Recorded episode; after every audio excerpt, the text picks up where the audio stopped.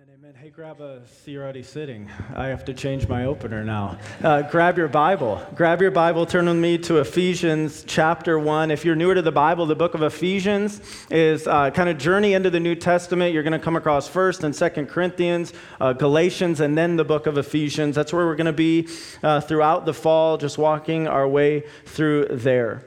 Um, as you are turning there, I, I think you would agree with me that there's just some movies or some books that uh, from like the opening scene or the opening line, they just like grip you and grab you and hold you. Like just super gripping beginnings that the moment that the thing starts, you're like, I, I got to keep going. Uh, uh, example of this would be a relatively well known series of films begins with these sounds here.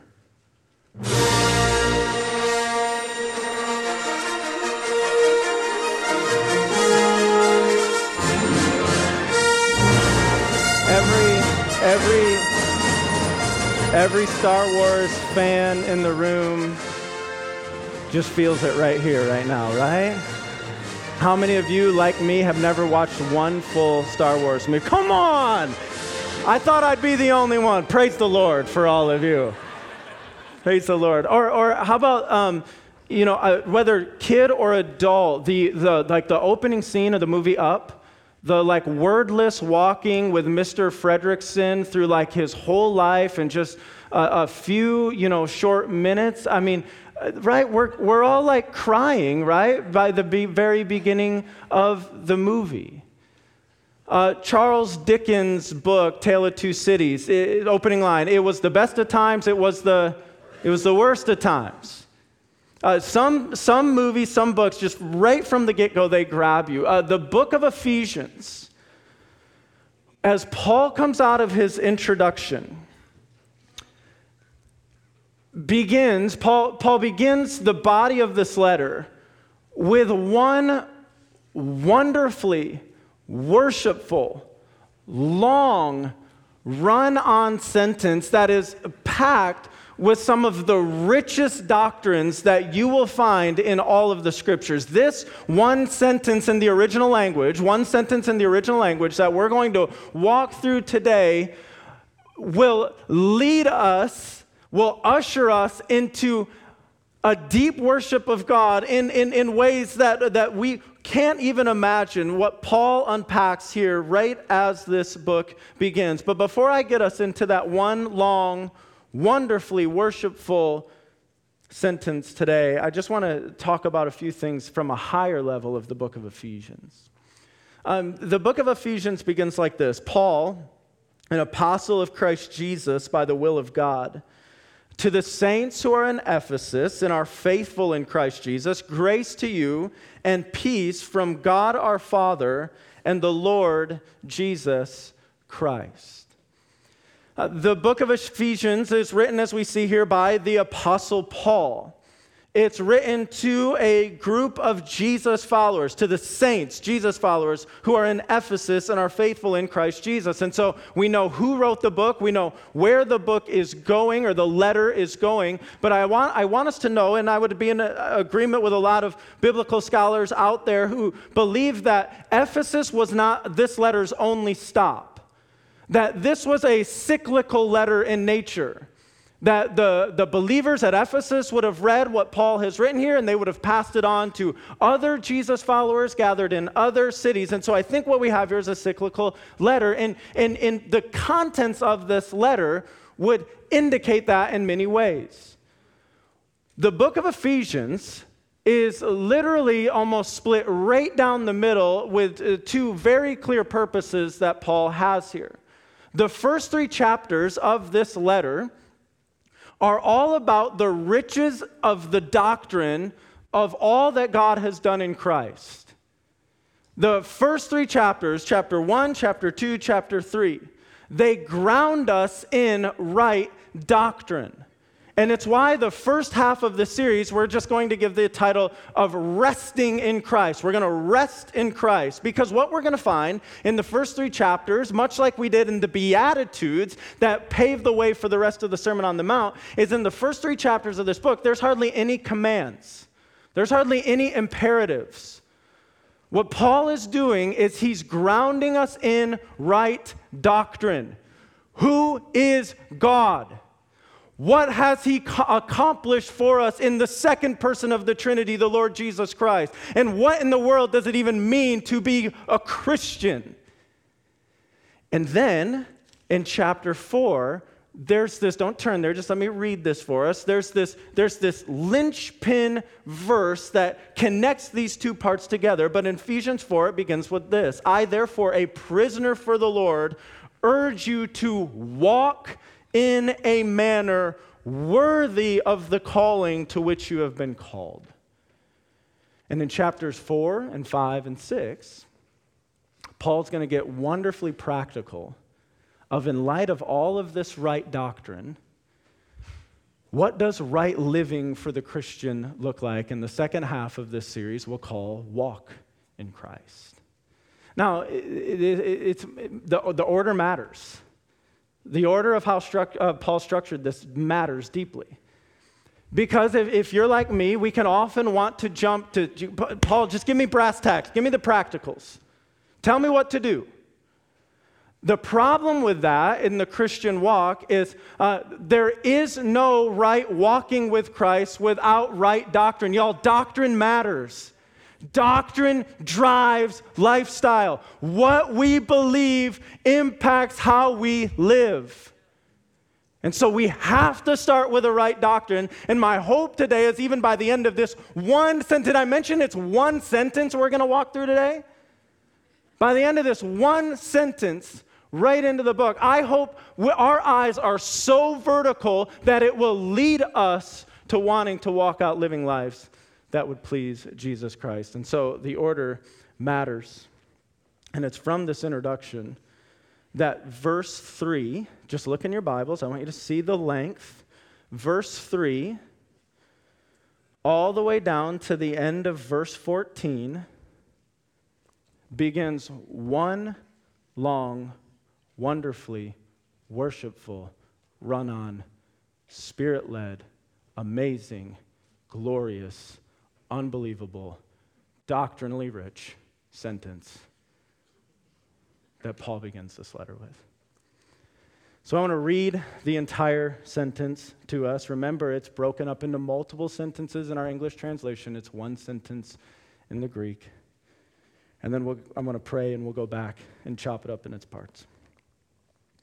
Blessed be the God and Father of our Lord Jesus Christ, who has blessed us in Christ with every spiritual blessing in the heavenly places, even as he chose us in him before the foundation of the world, that we should be holy and blameless before him. In love, he predestined us for adoption as sons through Jesus Christ, according to the purpose of his will, to the praise of his glorious grace, with which he has blessed us in the beloved. In him we have redemption through his blood, the forgiveness of our trespasses, according to the riches of his grace, which he lavished upon us in all wisdom and insight, making known to us the mystery of his will, according to his purpose, which he set forth in Christ. As a plan for the fullness of time to unite all things in him, things in heaven and things on earth in him we have obtained an inheritance, having been uh, predestined according to the purpose of him who works all things according to the counsel of his will, so that we, who were the first to hope in Christ, might be to the praise of his glory. In him you also, when you heard the word of truth, the gospel of your salvation, and believed in him, were sealed with the promised Holy Spirit, who is the guarantee of our inheritance until we acquire possession of it to the praise of his glory. Father,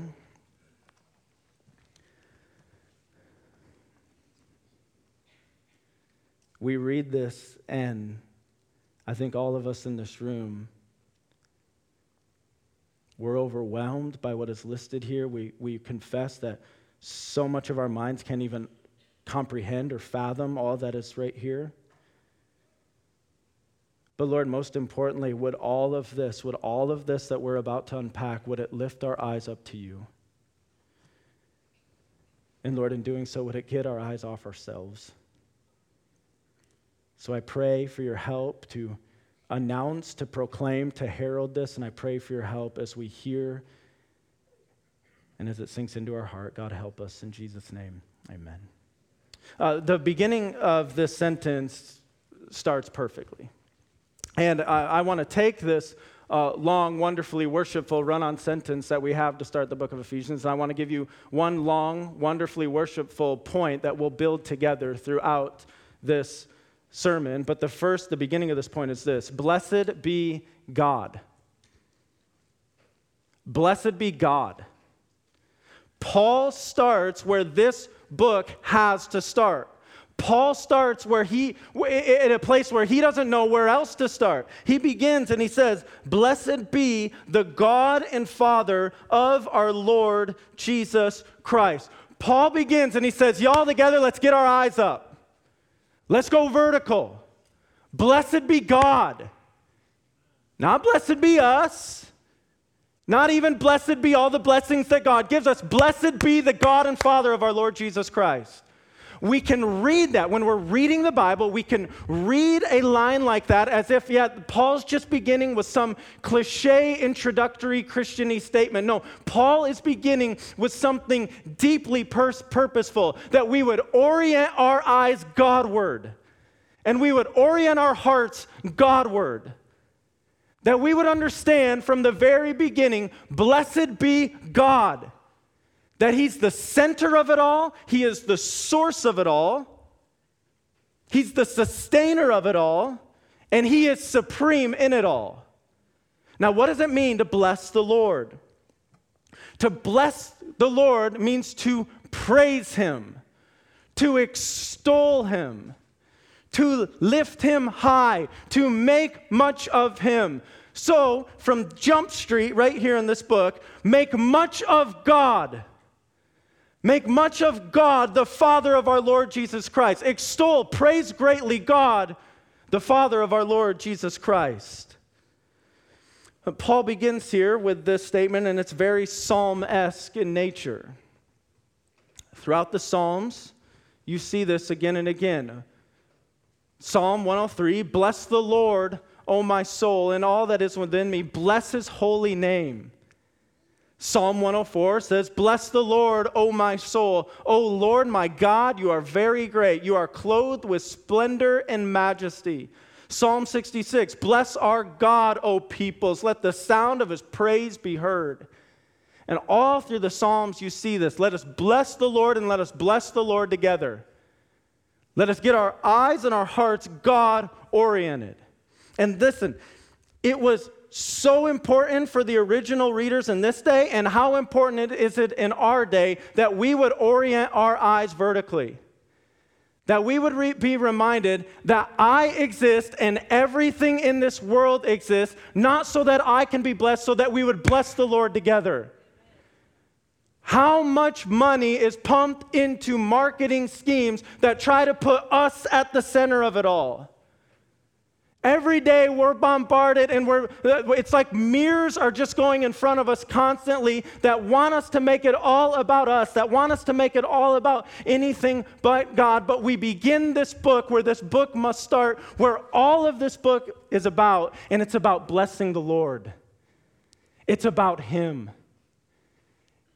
It's about eyes up, God oriented. He's the center, the source, and supreme in it all. And now, if we need a little bit of kindling for our praise the Lord fire, look at what he says next here. Blessed be the God and Father of our Lord Jesus Christ, who has blessed us in Christ with every spiritual blessing in the heavenly places. Let me read that again. Blessed be the God and Father of our Lord Jesus Christ. Let's interact with this now, who has blessed us in Christ with every spiritual blessing in the heavenly places. Have you ever been in a conversation where someone around the table says something deeply profound? And everyone else around the table does that mooing sound when someone says, mmm. And so you do it too, and you're like, oh, but you have no idea what's profound about it? And you have to ask your wife on the way home, like, what was so big? What was the big deal about what he said? This is how I feel at first when I read this. Blessed be the God and Father of our Lord Jesus. He's blessed us in Christ with every spiritual blessing in the heavenly places. But, like, what, but Paul, what does that mean? What does it mean that we've been blessed in Christ with every spiritual blessing in the heavenly places? Paul, I know it's good, and I know I want it, but I have no idea what that means practically, like what that looks like. Now, fortunately for us, Paul doesn't stop the sentence here. He goes on, and he goes on and on and on. And it's in his going on that I believe he's helping us understand what it means that we, Jesus followers, have been blessed in Christ with every spiritual blessing in the heavenly places. I believe what is to come, and you're even going to see this in how I've structured the outline here. We're going to kind of go into four subpoints here under this reality. For He's blessed us with every spiritual blessing in Christ. And so we're building this one long point today where we started and we said, Blessed be God. Why? For He's blessed us with every spiritual blessing in Christ. Okay, Paul, but what does it mean to be blessed with every spiritual blessing in Christ? Keep reading. Even as he, what did he do? Verse 4 Even as he what? Even as he chose us in him, so God the Father chose us in Christ. When did he choose us? Before the foundation of the world. Why did he choose us? That we should be holy and blameless before him. What does it mean that we have been blessed with every spiritual blessing, blessed by Christ with every spiritual blessing in the heavenly places? Well, the first place Paul wants to point our eyes to is this reality. Even as he chose us in him before the foundation of the world, that we should be holy and blameless before him. And so he's blessed us with every spiritual blessing in Christ. How so? He has chose us in Christ. He, God the Father, chose us in Christ. It's beautiful and it's wonderful. And I want you to see, I want your eyes in the scriptures to see when He made that choice. When did He choose us? Don't look at me, look at your Bibles. Open book test here. Before the foundation. Thank you, Allie. Before the foundation of the world. Do you understand what that means? I did nothing of merit to be chosen. I wasn't chosen by Christ after I was, came onto this earth and did something that was morally upright. And the Lord looked down and said, That one, man. And even more comforting, chosen in Christ before the foundation of the world, before I ever stepped one foot on this earth and did many things that were morally deplorable. What does it mean that we're blessed in Christ with every spiritual blessing in the heavenly places. Where, where Paul starts is this that he chose us in Christ before the foundation of the world. That, and, and here's the purpose that we should be holy and blameless in his sight. Remember, remember, remember, remember all the way back to Genesis. What has God been after from the very beginning? God has been after from the very beginning a holy people set apart for his glory. Adam and Eve are created, they're made to be set apart to the glory of God. Sin enters the world. God doesn't give up on them. God calls a family, a Noah and the ark, and he's saving a people and he's calling them out that they would be uh, for the glory, for the glory of his name. They'd be set apart for his glory. God calls Abraham and he says, Abraham, your people are going to be set apart for my glory. All of that at the apex of Jesus Christ, in which Jesus is calling to himself a people that are be set apart to the glory of God. We are to be set apart to God's glory. We are called, we are chosen in Christ before the foundation of the world that we should be holy and blameless before Him, that we should be set apart ones. This is why He chose us. But Paul's not done there. He's blessed us with every spiritual blessing in Christ. How? He's chosen us in Christ. Look at where he goes next, verse 5. End to 4, end to 5. In love, he predestined us for adoption as sons through Jesus Christ, according to the purpose of his will, to the praise of his glorious grace, with which he has blessed us in the beloved. What else do we have as this every spiritual blessing in Christ thing? Well, the second thing we see is this that he has adopted us in Christ. God the Father has adopted us through Christ.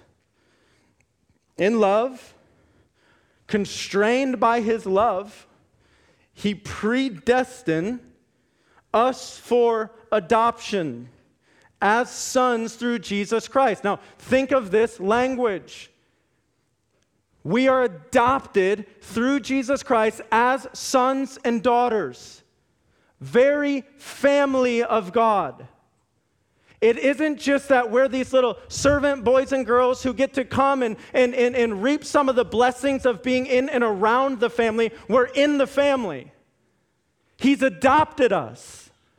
We were spiritual orphans, and God looked at us constrained by His love, and He says, I'm calling that son, I'm calling that daughter into my very family. Can I make the point again? Before I ever did one thing that was worthy of it in the spiritual orphanage, He called me and adopted me.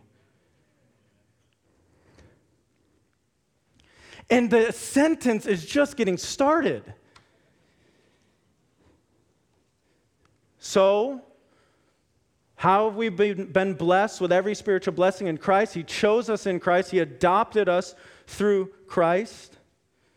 And this adoption was to the praise of His glorious grace, that we would praise His grace. So, when you think about the fact that through Jesus Christ you have been adopted into the family of God, God's response that He wants to elicit in our heart is that we would praise His grace. But Paul's not done. What else does it mean to be blessed in Christ with every spiritual blessing in the heavenly places? Verse 7.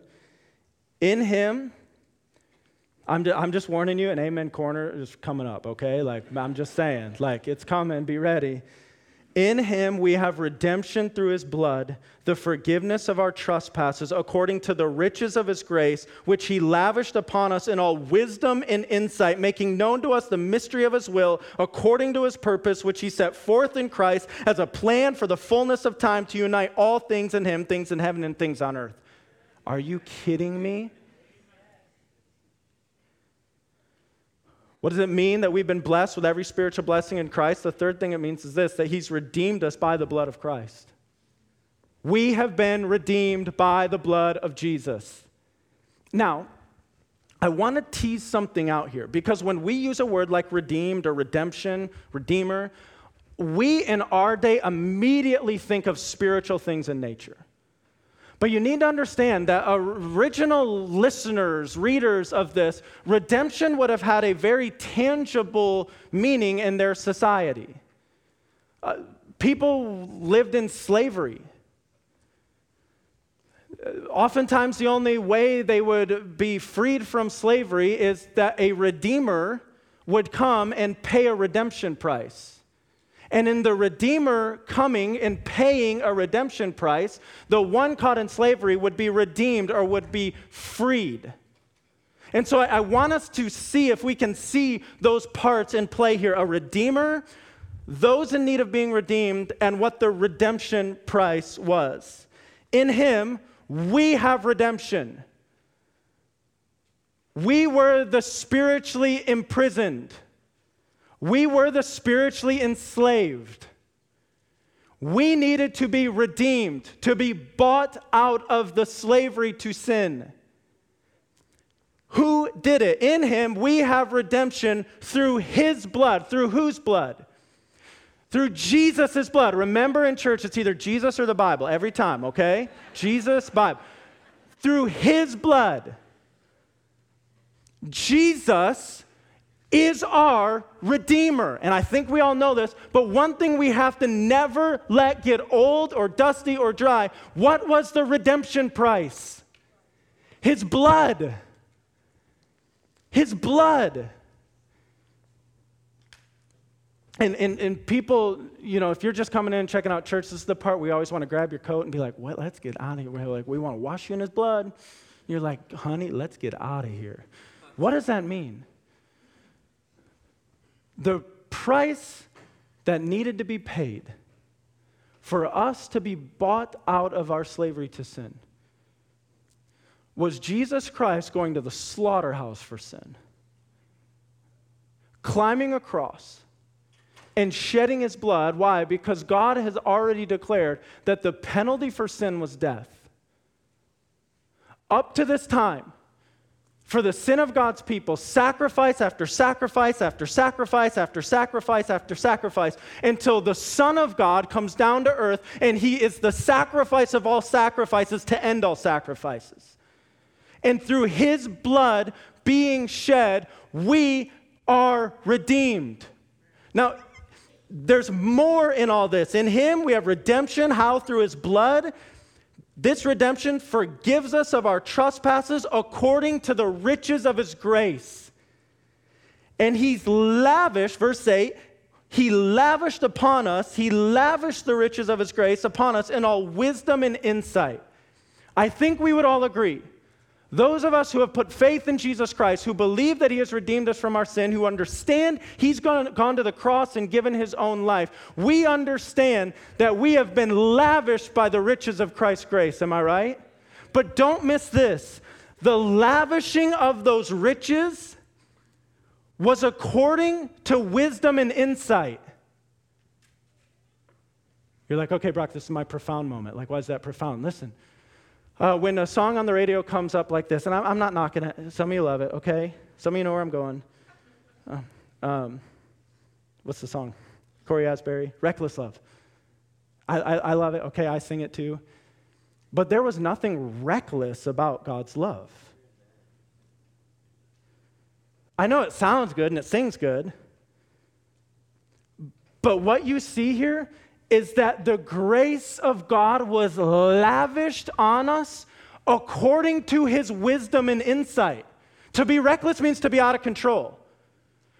God, God is so good. He saw me in my utter uh, ugliness, and he pours out the riches of his grace on me. And as he's doing it, it is in accordance with all of his wisdom and insight. Amazing. And Paul's still not done. For he has blessed us in Christ with every spiritual blessing. Wow, he's chosen us in Christ. He's adopted us through Christ. He's redeemed us by the blood of Christ. And then Paul goes here. So we're chosen, we're adopted into his family, we're bought out of the penalty of our sin, we're forgiven for all of it. And then he goes here, verse 11 uh, often a new paragraph in our English translations. I don't know if I mentioned, it's still one sentence. In him, we have obtained an inheritance, having been predestined according to the purpose of him who works all things according to the counsel of his will, so that we who are the first to hope in Christ might be to the praise of his glory. In him, you also, when you heard the word of truth, the gospel of your salvation, and believed in him, were sealed with the promised Holy Spirit, who is the guarantee of our inheritance until we acquire possession of it to the praise of his glory. Okay, what is the riches of every spiritual blessing in Christ that's unpacked there? It's this that he has given us an assured inheritance in Christ. God the Father has given us an assured inheritance in Christ. Now, what we have in verses 11 through 14 are like rich, rich, rich, rich, rich, rich, rich doctrinally. How so? Uh, the first thing I want to point out about these verses right here is I want you to notice the movement between we to you to our. We to you to our. Let me read it again. In him, we have obtained an inheritance, having been predestined according to the purpose of him who works all, all things according to the counsel of his will, so that we, who were the first to hope in Christ, might be to the praise of his glory. Paul referring here to those Christians of Jewish descent. We who were the first to hope in Christ, believers of Jewish descent. Now he changes to you, he moves to you. Verse 13, in him, you also, when you heard the word of truth, the gospel of your salvation, and believed in him, were sealed with the promised Holy Spirit. He's writing to these Gentiles in Ephesus and beyond, and he's saying, guess what? This isn't only true for us, uh, Christians of Jewish descent. Gentile, when you believed, this is true for you as well. And this is where he moves to the hour that we see in verse 14, who is the guarantee of our inheritance. This is a major theme we will see again and again throughout the book of Ephesians. That Jew and Gentile together as one in Christ. But I also want you to see the riches of something else doctrinally in these couple verses here. And it gets at this nature that we have an assured inheritance. How do we have an insured inheritance? Look again at verse 13. In him, in Christ, you also, when you heard the word of truth, what's the word of truth? Keep reading. The gospel of your salvation. Okay, believers in Ephesus and beyond, when you heard the gospel message and believed in him, what happened after they believed? They were sealed with the promised Holy Spirit. You heard the gospel, you believed the gospel, you were sealed by the promised Holy Spirit. And this promised Holy Spirit, verse 14, who is the guarantee, literally, that idea is a down payment the guarantee of our inheritance until we acquire possession of it to the praise of his glory. Why is this so doctrinally important?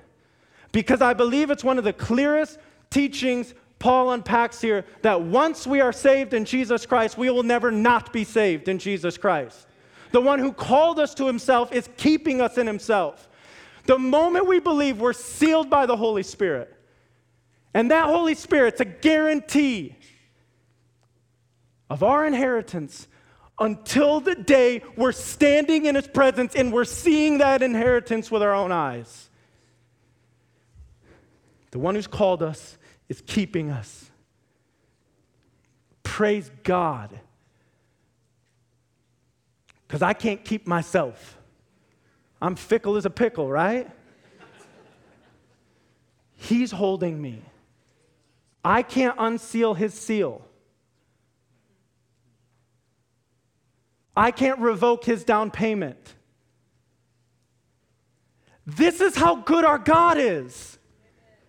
Chose us when we were morally deplorable. And didn't just say, like, hey, you can come have some of the fringe benefits. He says, come be a son, come be a daughter. Forgiven us of our sins by going to the slaughterhouse of a cross and then saying, I've sealed you in a way that I'll never take that guarantee back, and you will see your inheritance with your own eyes one day for sure. Why? Why would a God so holy, so other, so awesome, so majestic do this for us. Three times throughout this passage, he's told us. Look back at verse 6. To the praise of his glorious grace. Look at verse 12. So that we who are the first to hope in Christ might be to the praise of his glory. Look at how the sentence ends in verse 14 who's the guarantee of our inheritance until we acquire possession of it, to the praise of his glory. Why has God done this? For the praise of his glory. Why did he choose us? For the praise of his glory. And so, let us bless God. Why? Because he's given us every spiritual blessing in the heavenly places. Why has he done this? And he's done all this for the praise of his glory. All of this is for the praise of his glory. Yeah, but verse 6 said, Praise to his glorious grace. Are those one and the same things? John Piper has this to say on that nature. The implication of Ephesians 1 4 through 6, listen closely now. Do the hard work of listening to this because it's so good. The implication of Ephesians 1 4 to 6 is that the grace of God is the apex of his glory. His goal is not just the praise of his glory, it's the praise of the glory of his grace. That is, the constellation of excellencies that make up the glory of God reach their most beautiful overflow in the expression of grace for undeserving sinners like us. And what has now become clear in the enactment of the new covenant in his blood is that the humble willing, obedient suffering of Christ for sinners is the apex of God's grace, the place where that grace is most beautifully on display. So, grace is the consummate expression of God's glory, and Christ in his suffering is the consummate expression of grace. That we would praise his glory. So, why have we been chosen in Christ? For the praise of his glory. And why have we been adopted as sons and daughters? For the praise of his glory. Why have we been redeemed by his blood? For the praise of his glory. Why have we been given an assured inheritance that cannot be taken? It's for the praise of his glory. Why has he loved us like this? For the praise of his glory. Why did he go to the slaughterhouse for sin? For the praise of his glory. Why is he setting apart a holy people? For the praise of his glory. Why do you exist? To give praise to his glory. Why do you live where you live? It's to give praise to His glory. Why do you go to school where you go to school? It's to give praise to His glory. Why do you work where you work? It's to give praise to His glory. Why do you have spiritual mountaintop moments of sheer joy. It's for the praise of God's glory. And harder, but equally as true, why do you walk deep valleys of disappointment and pain? It's for the praise of His glory. Why are we to bless the Lord? For the praise of His glory. And why are we to praise His glory? Because there's no one else whose glory can be praised. So let's stand up and praise Him.